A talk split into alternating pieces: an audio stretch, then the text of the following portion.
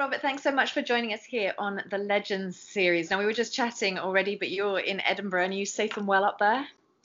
Yep, all good. Um, going a bit stir crazy like everybody is.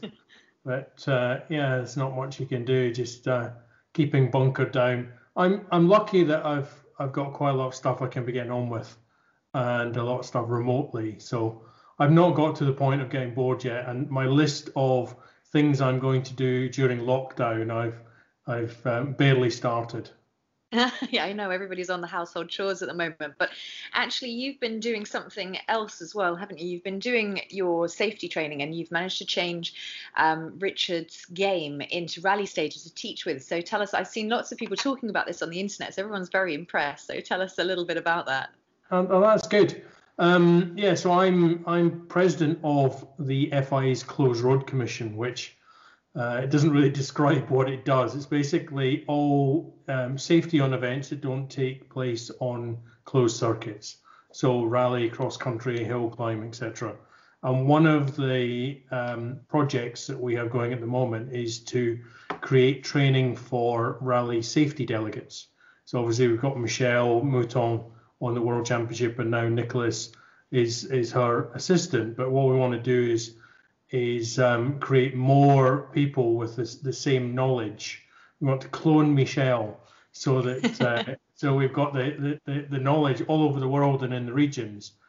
And um, through my training company E S P, Elite Sports Performance, uh, Brian, my business partner, and I put together some training that we were due to deliver in Geneva as, as the kind of rollout for this in April. So obviously that didn't happen. So we've had to we've had to take it online. But we were we were looking, even if we delivered the training physically, we're looking at how do you assess safety delegates? How do you put safety delegates into um, the their real world of decision making? And there was various suggestions from trying to do augmented reality video to uh, get a load of actors and take them out and film a piece of road and get them standing in silly places, et cetera. And I thought, okay, can we do this virtually? So I spoke to John Armstrong, who's um, not just a, a real rally driver, but also a, a past E W R C champion. And John pointed me in the direction of a, uh, a really interesting piece of software which is snappily titled Bob's Track Builder. Um, and you can, I know you couldn't make it up, could you? Uh, and you can build rally stages. So the benefit of this is I've built some short stages. It was a pretty deep, dark rabbit hole to learn the software. But once I mastered it, you can build rally stages, which you can then um, put tape in the right place, wrong place, spectators, right place, wrong place. So it's really a fantastic tool to be able to create scenarios that you can then use to both teach, but also to have some form of assessment for the safety delegate training. Okay, sounds very interesting. And as as you said, been keeping you busy. But obviously the reason we've got you on is uh, all about the history. And you were certainly around in the heyday of rally and had some amazing experiences. So the two thousand one world champion with uh, Richard Burns. But we want to know a bit of gossip, really. We want to know, first of all, your first win in New Zealand, your first real big win. I hear that the celebrations were kind of wild. Yeah, they were a bit. um, well, well, we we set, we partied hard twice on the same night. Okay. Which is, um, which is a bit of an interesting one. Uh, we were due, Richard, myself, and our gravel crew at the time, so Beef, Michael Park, and uh, Simon Davison. We decided we were going to go on a small holiday afterwards, and we were going to come back via Hawaii. Nice. So okay. We won in New Zealand, partied hard, got on a plane the next morning. So partied hard Sunday night in Auckland, got on a plane Monday morning, arrived in Hawaii Sunday afternoon. Nice. And partied again. That's impressive. That's impressive. Okay. Well, you must have so many memories. What is the standout memory that, you know, you were on safari, you've done so many of the amazing iconic rallies. So what's that big memory for you? I think it has to be, um, it has to be winning the championship. I mean, that's your that's your goal. That's what you've you know what you're driven to do, literally. And um, to eventually do it. I think the biggest disappointment was, for me personally, was not winning in two thousand. Yeah. Uh, we went to G B, we had to win the rally to stand a chance of winning, but Marcus did enough and he won the championship. And I was, I was quite down after that. I really took it, took it hard. And, you know, it, it shows the difference between Richard and I. Richard bounced back really quickly, and it didn't mean to say he didn't care, mm.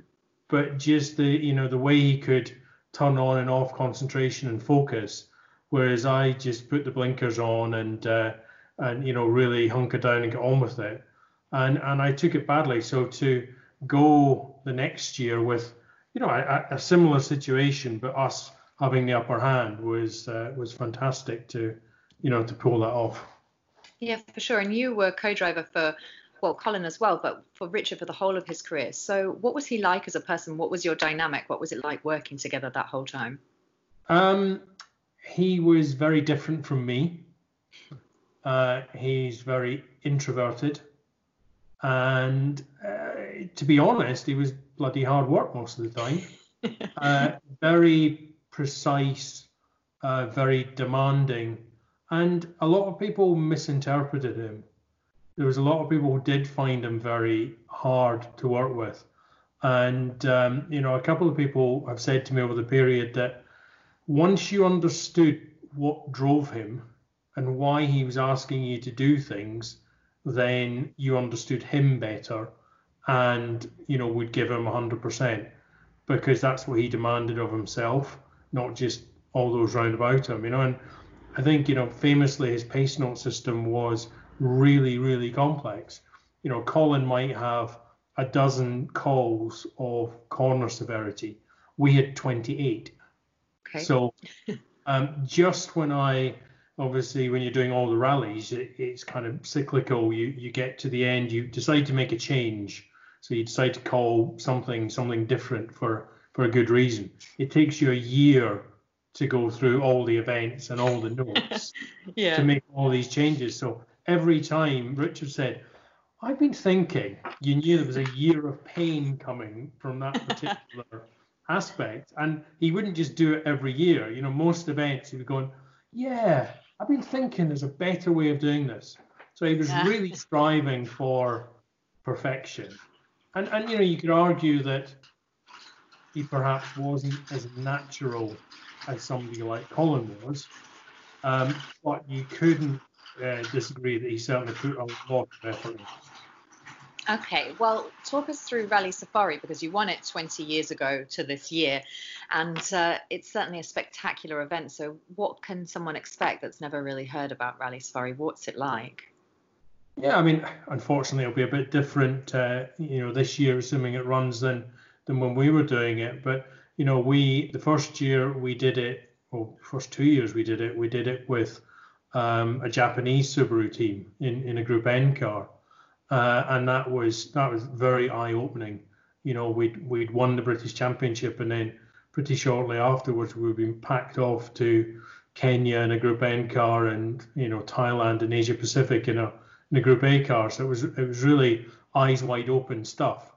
Um, but I mean, Kenya's just a fantastic country, just unlike anything else. I remember the first time we landed in uh, Nairobi, uh, there was one of the team came to pick us up, and we're driving into the workshop in Nairobi from the airport.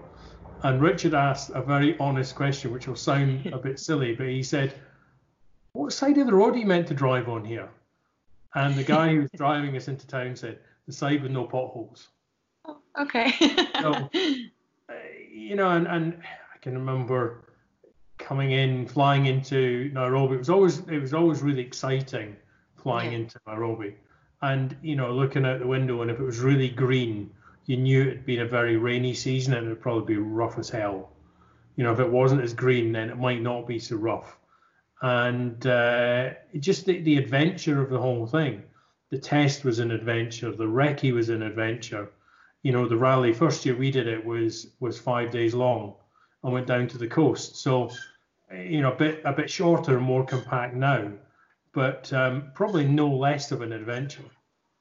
Yeah, definitely. Well, it will certainly be exciting, but there's some rallies that maybe you'd like to see back, or some that you didn't quite make it to? Would you have liked to have gone to Japan, or would you like to see Cyprus come back? What are the rallies that you think on the calendar you'd like to see come back? Um, Cyprus was never a favourite, so we'll give that one a, we'll give that one a give pass. That one a miss. Just slow, twisty, hot, dusty. Probably didn't help that Richard really didn't like it. He he he overheated in these situations, which made the the uh, everything in the car not not so pleasant. I mean, for me, I never did uh, Japan.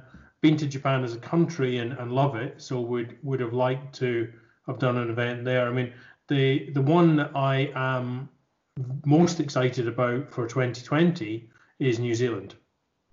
Um, yeah, for sure. Just absolutely love New Zealand as a country, uh, the roads, and there's something about the long haul events. You know, when you're doing the whole championship, a European event, you can kind of come in last minute, do the rally, go home, and I get the impression from all the people I know in racing, it's a bit like it's a bit like their schedule. You know, it's it's kind of airport, hotel, circuit, hotel, circuit, hotel, airport, home, and yeah. and a lot of them say that sometimes they've got to pinch themselves and wonder what country they're in, and and some of the European rallies can be a bit like that. But you know, you spend twenty-four hours on an airplane, you get to New Zealand, you've got to acclimatise. It's such a fantastic country. It's so welcoming. I mean, I think being a Scot maybe maybe helps a little bit. It uh, does, because uh, half my family are from New Zealand, but they're also Scottish, so it does help. Yeah, no, absolutely. So, so you know, that was the one that I really enjoyed. First, first big win.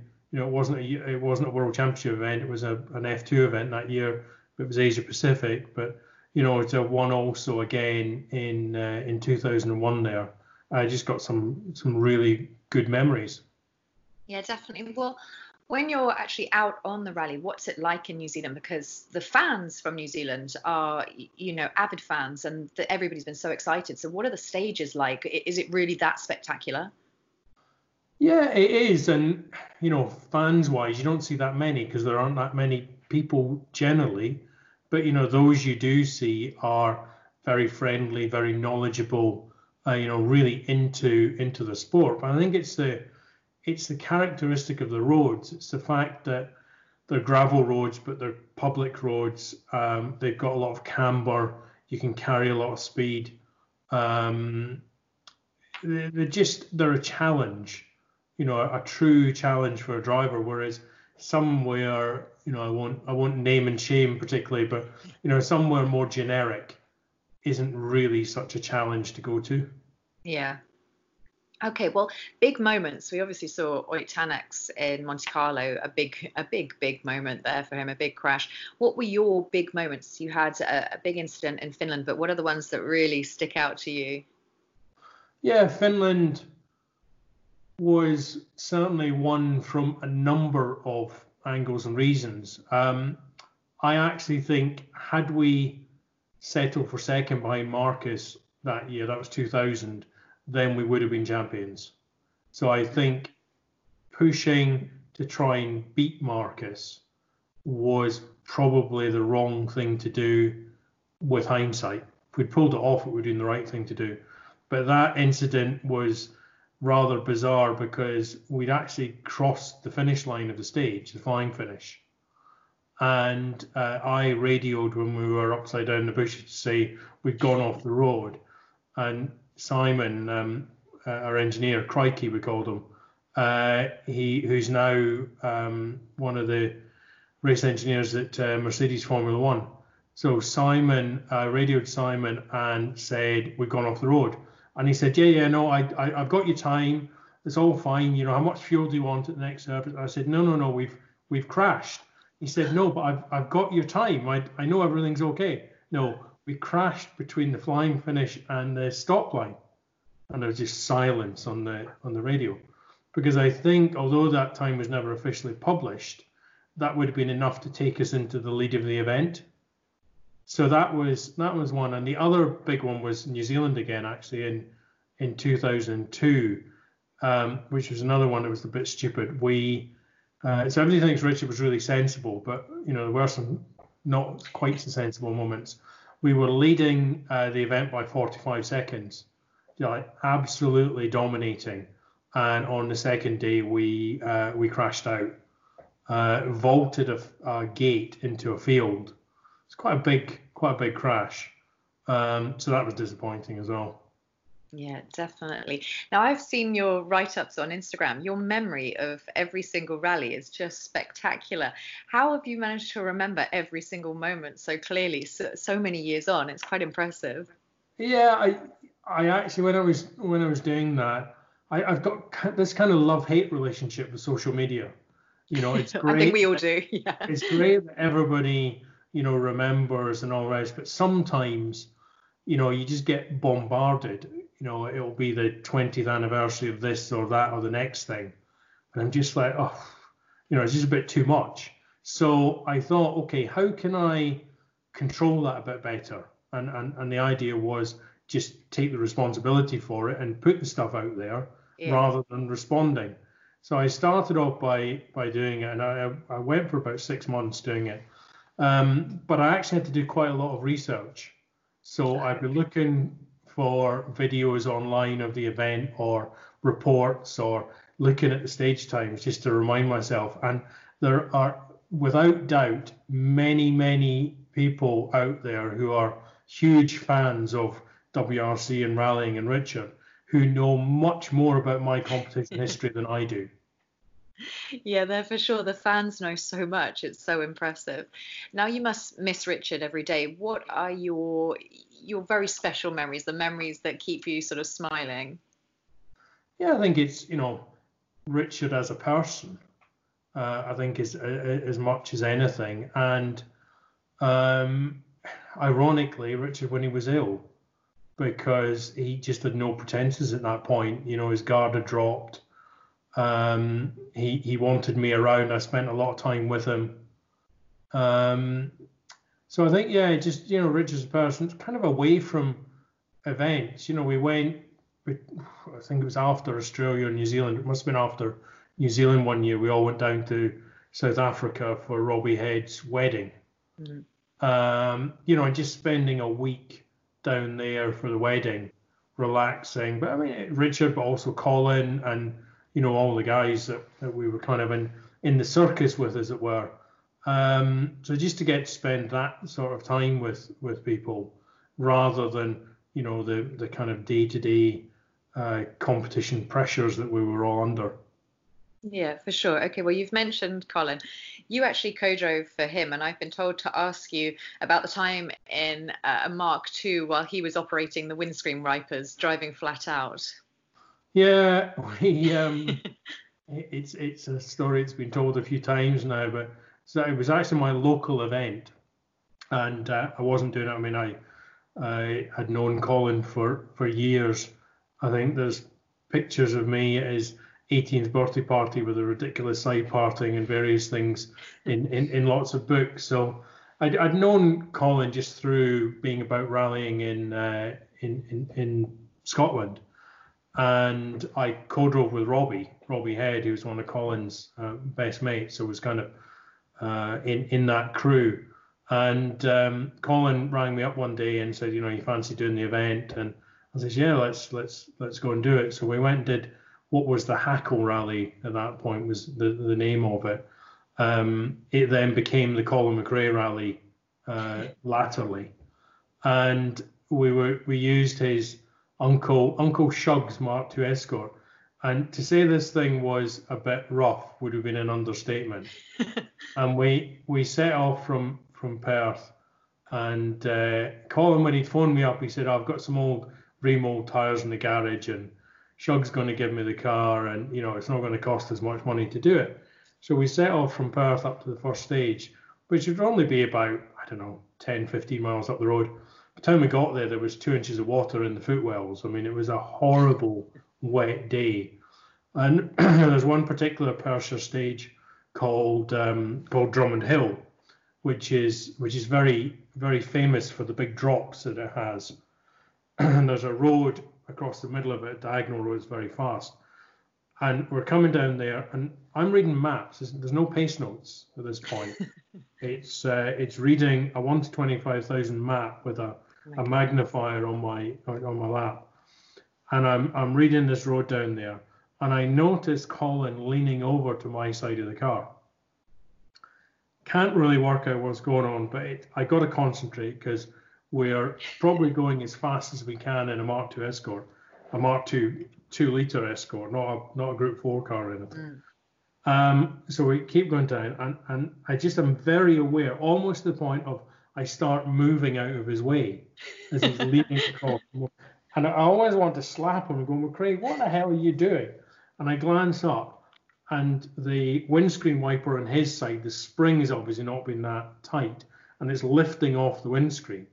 So the only one he can see out of is the one on my side of the car. So we're doing, I don't know, best part of ninety, a hundred miles an hour, whatever it was. And he's loosening his belts, leaning across, driving. Lifting off the throttle was probably the last thing in his mind. Um, but we went on and we won the event, to the great surprise of everyone else, and lots of cries of, you know, Robert had local knowledge. He knew that those remold tyres would be the best, rather than that's what was lying in the back of the McRae garage. Um, and we beat, you know, Jimmy Gervin in a, a four-wheel drive Celica. We beat guys in Group Four Escorts. Um, so yeah, I mean, it was obviously Colin had a had a, a good growing reputation at that point, but still, it was uh, you know it was a giant killing, giant killing day in the Scottish Persia forests. Yeah, it sounds like it. Now, was there a time where you just thought, "What am I doing?" Because being a co-driver, you've got to be fairly brave alongside everything else. Were there any moments where you just thought, have I made the right choice? Um, probably. I can't really recall any particular ones. You know, usually, um, I mean, you know, touch wood, we were lucky. We didn't really have that many big accidents. I got a couple of broken ribs and a and, and a cracked sternum to to attest for my time in a rally car, and a back that's seen better days, but you know, I didn't didn't really have any any real, you know, serious injuries. But um, I always used to say that when you do have an accident, uh, the longer the silence within the accident, potentially the bigger the next thud is going to be um, as the car rolls. So I think in what seemed to be long silences in the middle of accidents, were probably a time, if ever there was, to think, what the hell am I doing?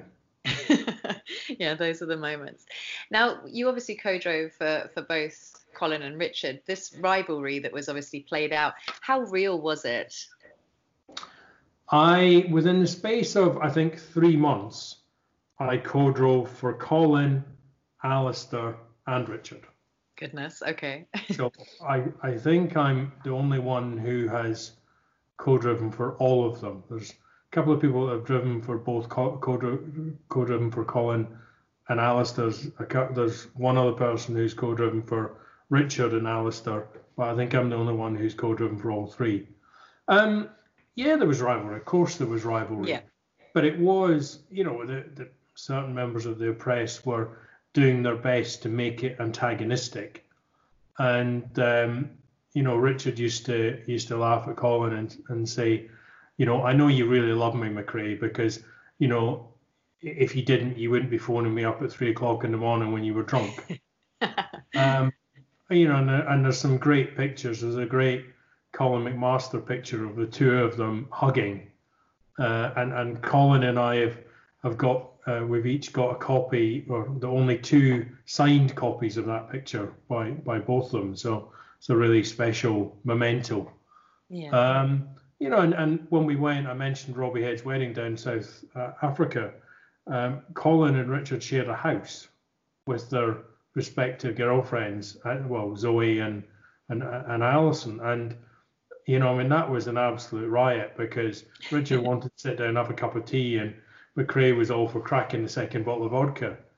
Um, so, they, again, they were very different, but they, they had a lot of respect for each other and were actually, you know, good friends. It would be unusual for us not to have dinner with Colin at least once on a recce of an event.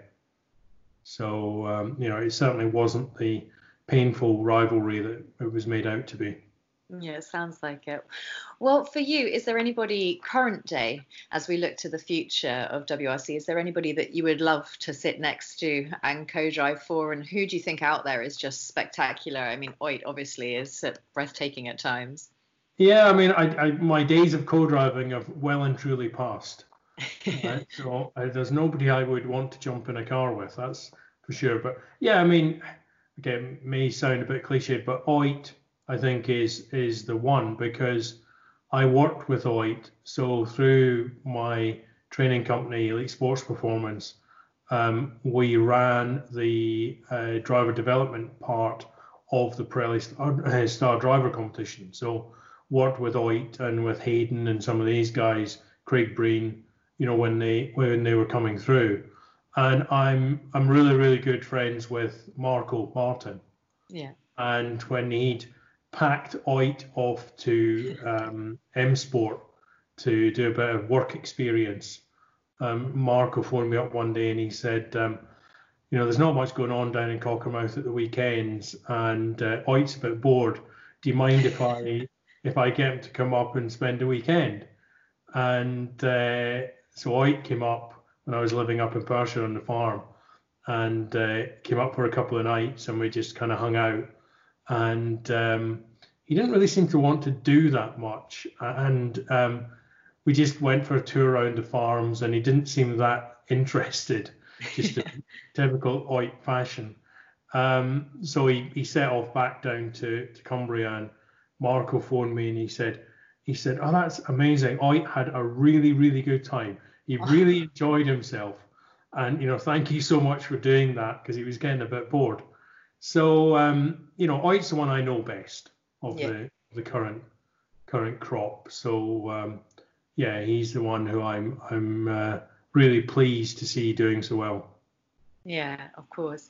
Okay, well, thank you so much for taking the time and sharing all of your stories. Obviously, interesting times in the world. So we'll see how twenty twenty develops, and hope you stay safe up in Scotland as well. Yeah, thank you very much.